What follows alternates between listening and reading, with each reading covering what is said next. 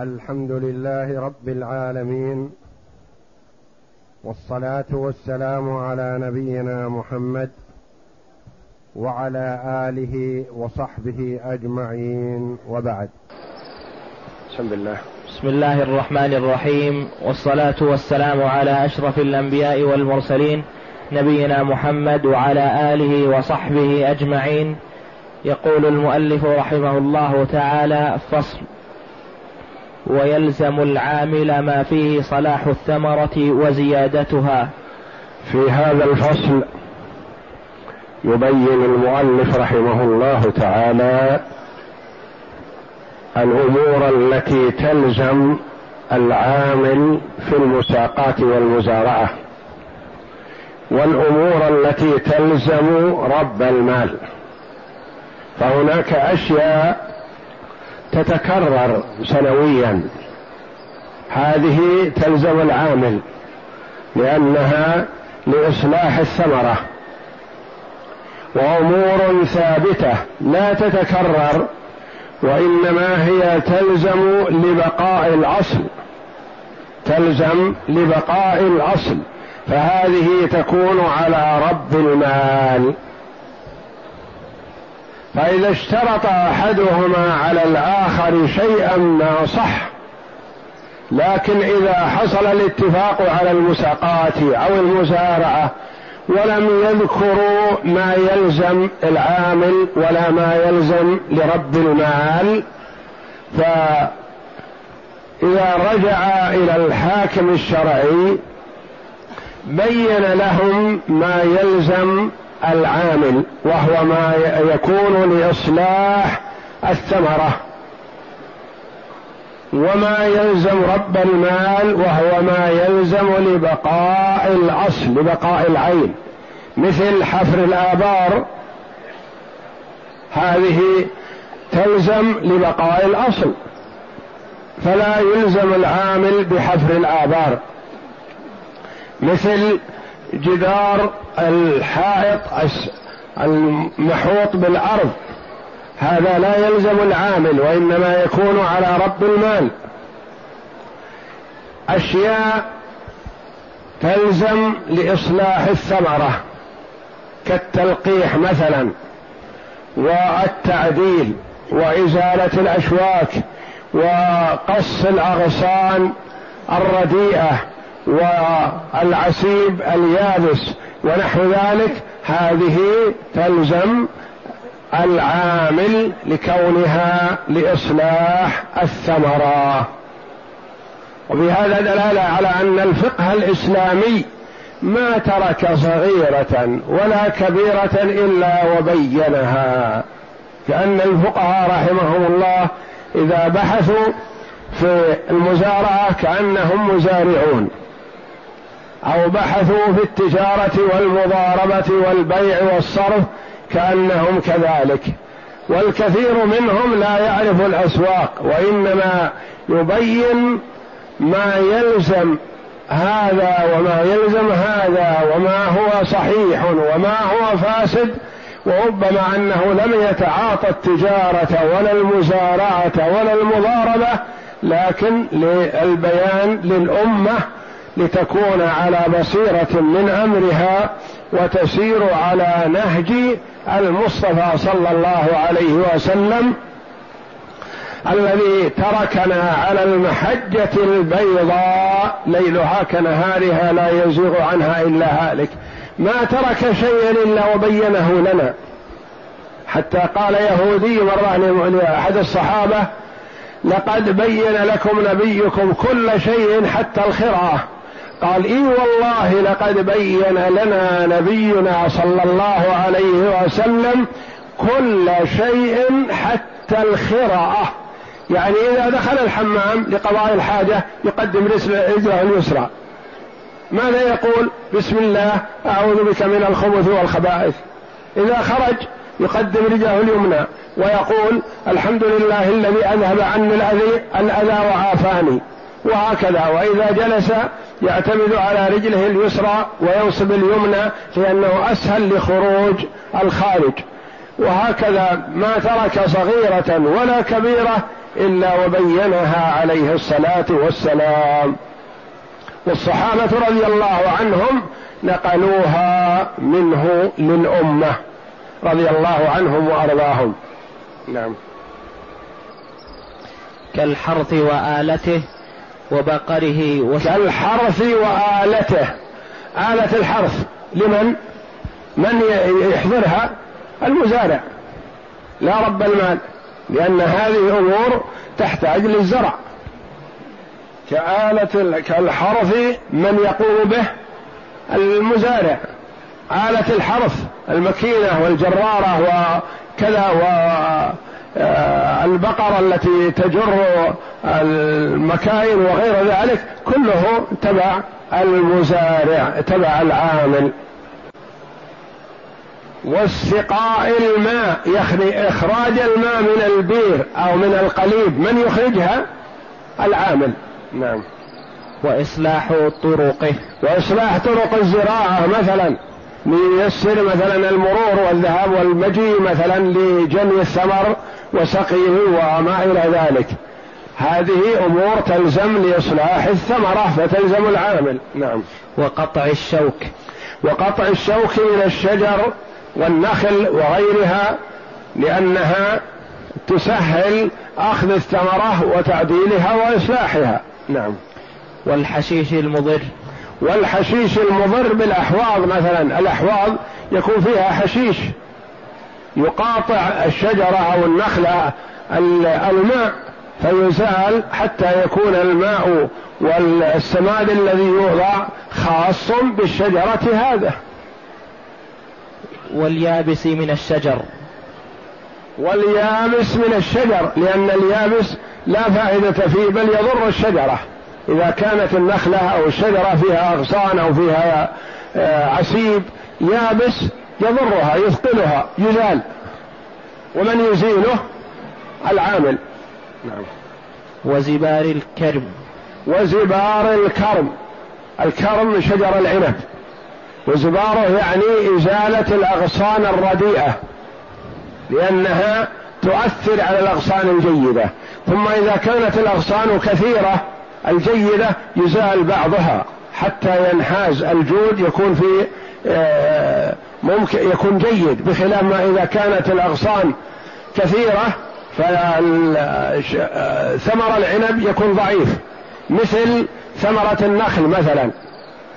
إذا كانت فيها ثلاثين أربعين ردف مثلا يؤثر عليها فيزيل العامل بعض الشيء منها حتى تجود البقية. بقية الثمرة تجود وهذا معروف عند الفلاحين. يعني إذا كثرت الثمرة ما يتركها كلها باقية لأنها تكون ضعيفة وقليلة. يعني كثيرة العدد لكن ضعيفة النمو. فيزيل بعض الثمرة لأجل إصلاح بقيتها. ومثل هذا زبار الكرب الذي هو العنب. زباره يعني قص بعض الأغصان الرديئة والأغصان الجيدة لإصلاح البقية. نعم. وتسوية الثمر. وتسوية الثمر تعديله وجمعه وضمه مثلا وما يلزم لحفظه والعناية به. نعم. والحفظ. حفظ الثمرة بعد أخذها وجنيها مثلا. نعم. والتشميس. والتشميس تشميس الثمر. مثل الشيء اللي يحتاج إلى تشميس مثلا التمر.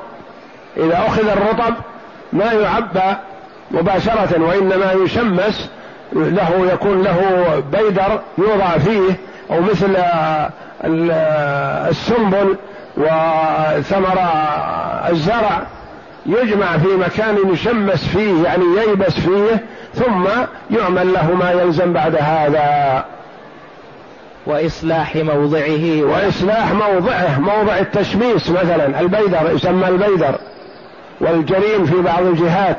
يعني اللي تجمع فيها الثمار قبل آه، توزيعها وتعبئتها.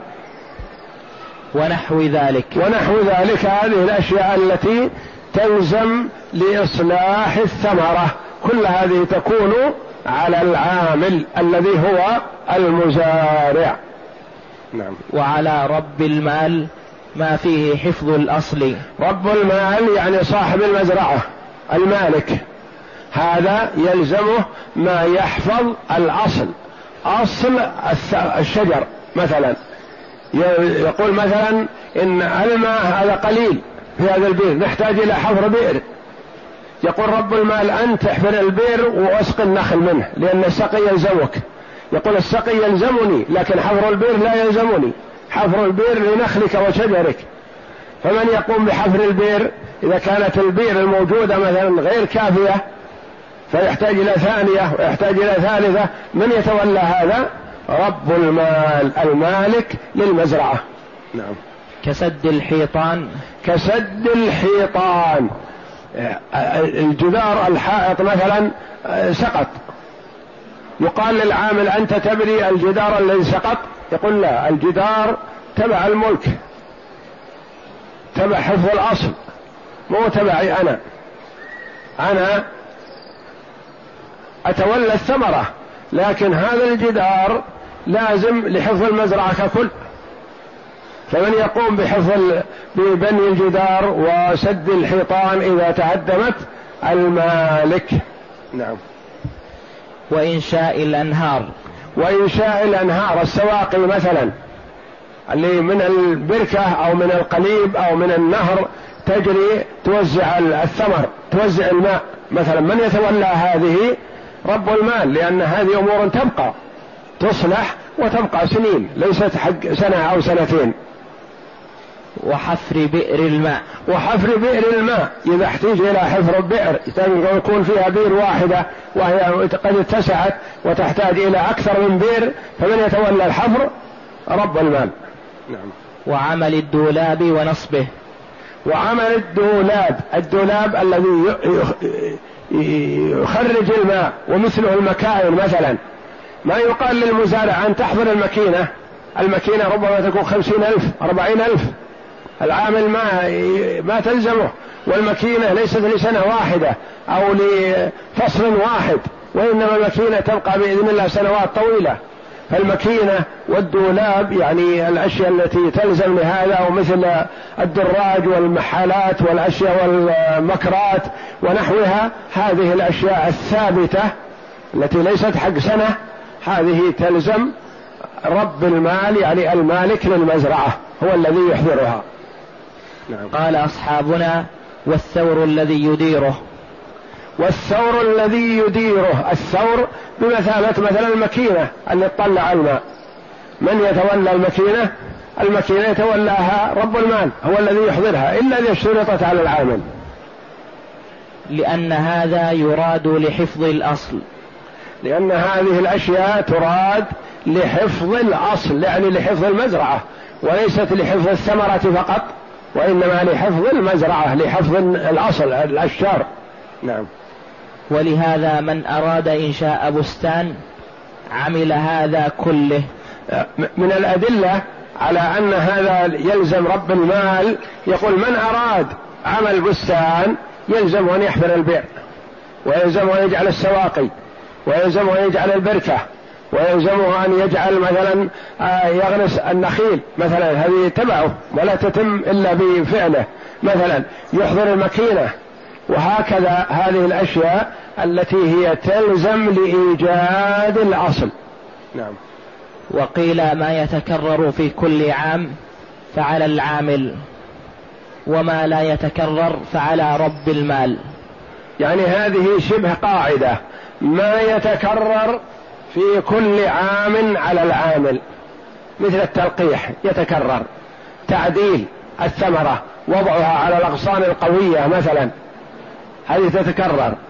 السقي يوميا مثلا هذا يتكرر. وهكذا التسميد مثلا يتكرر. الأشياء التي تتكرر في كل عام هذه على العامل لأنها للثمرة التي هو مشترك فيها. وأما الذي لا يتكرر فما يلزم العامل. يقول ربما أضع ماكينة أنا الآن بخمسين ألف مثلا ثم بعد نهاية الفصل بعد شهرين ثلاثة تقول لي مع السلامة رح. ماكينتي لا نقول الماكينه والأشياء الثابتة والقوية والأشياء المستمرة هذه على رب المال. نعم. والجذاذ والحصاد واللقاط على العامل. وما لا يتكرر يعني ما يتكرر في كل عام فعلى العامل وما لا يتكرر فعلى رب المال. نعم. والجذاذ والحصاد واللقاط على العامل. والجذاذ يعني جني الثمار والحصاد حصاد الزرع واللقاط لقط الثمرة مثل لقط الطماط لقط العنب لقط الأشياء التي تلقط لقطا. هذه كلها على العامل. وقيل على رب المال لأن الثمرة انتهت واستوت وما بقي إلا اقتسامها فيشتركان في هذا. نعم. نص عليه. لأن النبي صلى الله عليه وسلم دفع خيبر إلى يهود على أن يعملوها من أموالهم. يعني يعملوها من أموالهم يعني دفعها لهم يعملون فيها ولا يأتون يطالبون النبي صلى الله عليه وسلم يقولون إيصال الماء عمل كذا عمل كذا آه، جبنا مثلا الملقح اللي يلقح النخل ونحو ذلك آه، أجرته كل هذه الأشياء التي لإصلاح الثمرة يتولاها المزارع الذي هو المسا... آه، العامل في المساقات أو المزارعة. نعم. وهذا من العمل مما لا تستغني عنه الثمرة. أشبه التشميس. اللي هو الجلال والحصاد واللقاط. نعم. وعنه أن الجلال عليهما لأنه يوجد بعد تكامل النماء وهذا ينتقض بالتشميس. وعنه رواية أخرى عن الإمام أحمد أن الجلال ليس على العامل وحده وإنما عليهما معا. الجلال الذي هو آه، آه، أخذ الثمرة من الشجر مثلا. أو الخراف مثلا أو جني العنب ونحو ذلك يقول رواية أنه عليهما معا لأن الثمرة استوت وتمت وما بقي إلا اقتسامها فيشتركان في هذا يقول وهذا ينتقض بالتشميس لأنه تقدم أن التشميس على من؟ على العامل والتشميس يكون بعد استواء الثمرة. فإذا كان التشميس على العامل فمن باب أولى ما قبله الذي هو الجذال والحصاد واللقاط فإن شرط على أحدهما ما يلزم الآخر فقد نص أحمد على فإن شرط على أحد شرط على أحدهما ما يلزم الآخر يعني العامل يقول أنا أعمل حتى تستوي الثمرة وتينع وتكون صالحة للأكل فإذا صلحت الخراف أنت تقوم به. الحصاد أنت تقوم به يا رب المال. اللقاط أن ترسل عمال يلقطون الثمرة ويدخلونها في الأسواق. إذا شرط أحدهما على الآخر ما هو من حقه فاتفقا على ذلك فلا بأس. نعم. فقد نص أحمد على أن الجذاذ عليهما ويصح شرطه على العامل فيخرج في سائر فيخرج في سائر العمل مثل ذلك قياسا عليه. وقال القاضي القاضي أبو يعلى رحمه الله من أئمة الحنابلة يقول إذا اشترط أحدهما على الآخر ما هو من اختصاصه فسدت المساقات والمزارعة وأصبح المزارع عامل يعطى أجرة مثله لأن هذا يفسدها ويقيس على المضاربة. يقول الأصل إن جميع العمل يكون على العامل. فإذا صاحب المال كان هو المباشر للعمل في المضاربة فسدت المضاربة. فكذلك إذا باشر رب المال شيئا من اختصاص العامل فسدت المزارعة ويكون حينئذ المزارع له أجرة مثله. هذا قول للإمام للقاضي أبي يعلى رحمه الله. وإذا قال قال القاضي فالمراد به في كتب الحنابلة القاضي أبو يعلى رحمه الله. نعم. وقال القاضي تفسد المساقات لأنه لا ينافيه لأنه لا ينافي مقتضاها. أشبه ما لو شرط عمل المضاربة على رب المال. يقول هذا ينافي المزارعة. ذلك أن المزارع يقوم بالأعمال فإذا شرط العمل على رب المال ماذا بقي للمزارع؟ يفسد المزارعة. نعم. فصل. والعامل أمين والقول قوله فيما يدعيه من تلف أو يدعى عليه من خيانة أو تفريط وإن ثبتت خيانته. والعامل أمين.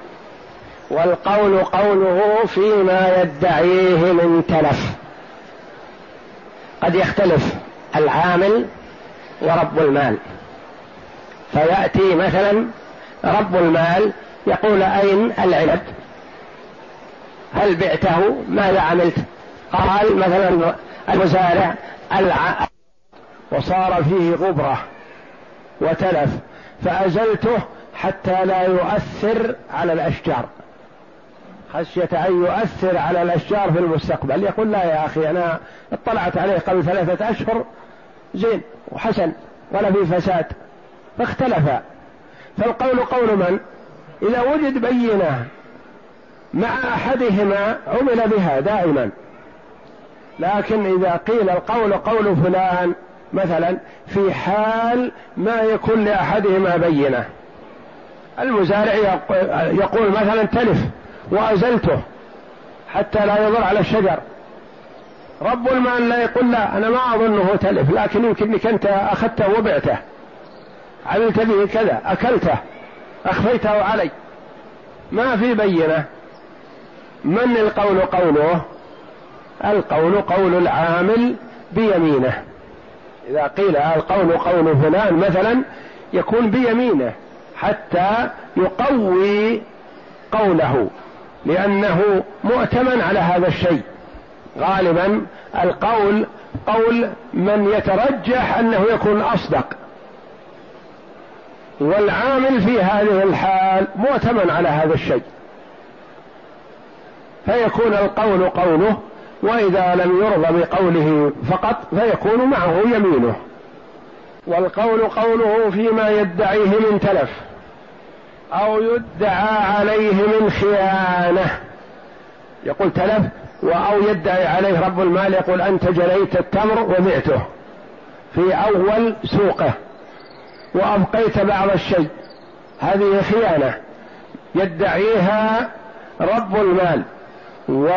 والمزارع يدعي براءته من هذا ولا بينة لأحدهما. من القول قوله؟ قول العامل بيمينه. نعم.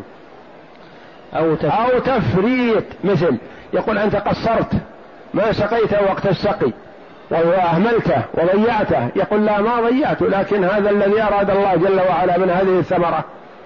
ما أين ما زالت ما تحسنت ما كثرت.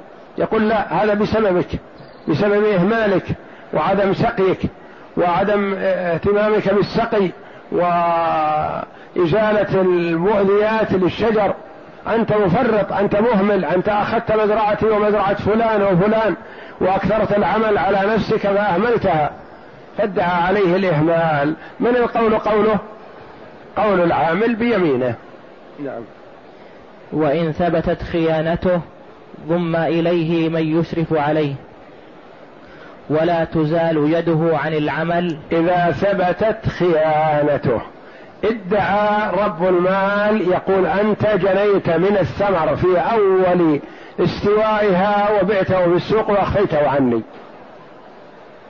فنفى العامل هذا يقول أبدا ما جنيت ولا حبة ولا أدخلت السوق شيء. ترافع إلى القاضي. طلب القاضي من رب المال البينة.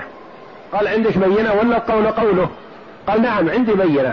فأحضر فلان وفلان وفلان بأنهم رأوا المزارع هذا يجري من الثمر أول وقت. حصول الثمر ويدخل للسوق. ويقول أنا اطلعت عليه وهو يجري واطلعت عليه وهو يبيع واشتريت منه أو نحو ذلك من الأشياء التي تثبت الشهادة. في هذه الحال نقول ثبتت خيانته. يغرم ما عمل. لكن في المستقبل يقول المستقبل يقول صاحبه مثلا أنا ما أطمئن. ارفع يده عن مزرعتي نقول لا هو شريك لك في هذه الثمرة ما نرفع يده. وإنما نجعل عليه مشرف مراقب. نحفظ حقك نجعل عليه مشرف. أما كون نرفع يده وهو شريك لك لا. ونغرمه ما ثبتت خيانته فيه. لأن الشرع يحفظ حق الاثنين. ما يحفظ حق واحد ويضيع الآخر لا. إذا قال ارفعوا يده لأنه خائن. نقول نعم عزلناك عن الثمر واتركه. يقول أنا أسقي لستة أشهر ثمانية أشهر وأنا أسقي والنهاية تقول ارفع يدك. لا ما يرفع يده. وإنما يجعل عليه مشرف. فإن ثبتت خيانته ضم إليه مشرف. ولا تزال يده عن العمل. ما يقال ارفع يدك عن العمل. نعم. لأنه يمكن يمكن استيفاؤه منه. لأنه يمكن استيفاء العمل منه. لأنه ما قصر في العمل وإنما الملاحظ عليه الخيانة. فنجعل المشرف حتى لا يحصل منه خيانة مرة أخرى. نعم. فإن لم ينحفظ استؤجر من ماله من يعمل عنه لأنه تعذر استيفاؤه منه. فإن لم ينحفظ يعني حتى لو جعلنا مشرف المشرف يغفل وينام في الليل ويبعد عن المكان وكذا وهذا خاين عنده خيانة. في حالة غياب المشرف مثلا يأتي في الليل ويجري ويبيع. ما انحفظ بالمشرف ماذا نعمل؟ يقول استؤجر من ماله من يعمل عنه. يقال له لا تقف في هذه المزرعة. يقول ثمري. نقول ثمرك لك لكن ما نأتمنك عليه. نستأجر شخص يتولاه عنك من نصيبك. أجرة هذا الشخص العامل الجديد على حسابك أنت لأنك أنت خائن. ولا نحرمك من مالك وإنما حفاظا على مال صاحبك. تسرقه بالليل والنهار؟ لا. ارفع يدك ولا تقف فيها. إذا من حفظ بالمسرف قلنا ارفع يدك. وجعلنا مكانه شخصا آخر عامل على حسابه. نعم استؤجر. استؤجر من ماله من يعمل عنه لأنه تعذر استيفاؤه منه. تعذر استيفاء العمل السليم منه. يعني إذا عمل سيحصل له خيانة. نعم. فاستوفي بغيره. استوفي العمل المطلوب بغيره بمن يستأجر لهذا العمل. وإن وإن هرب. والله أعلم. وصلى الله وسلم وبارك على عبده ورسول نبينا محمد وعلى آله وصحبه أجمعين.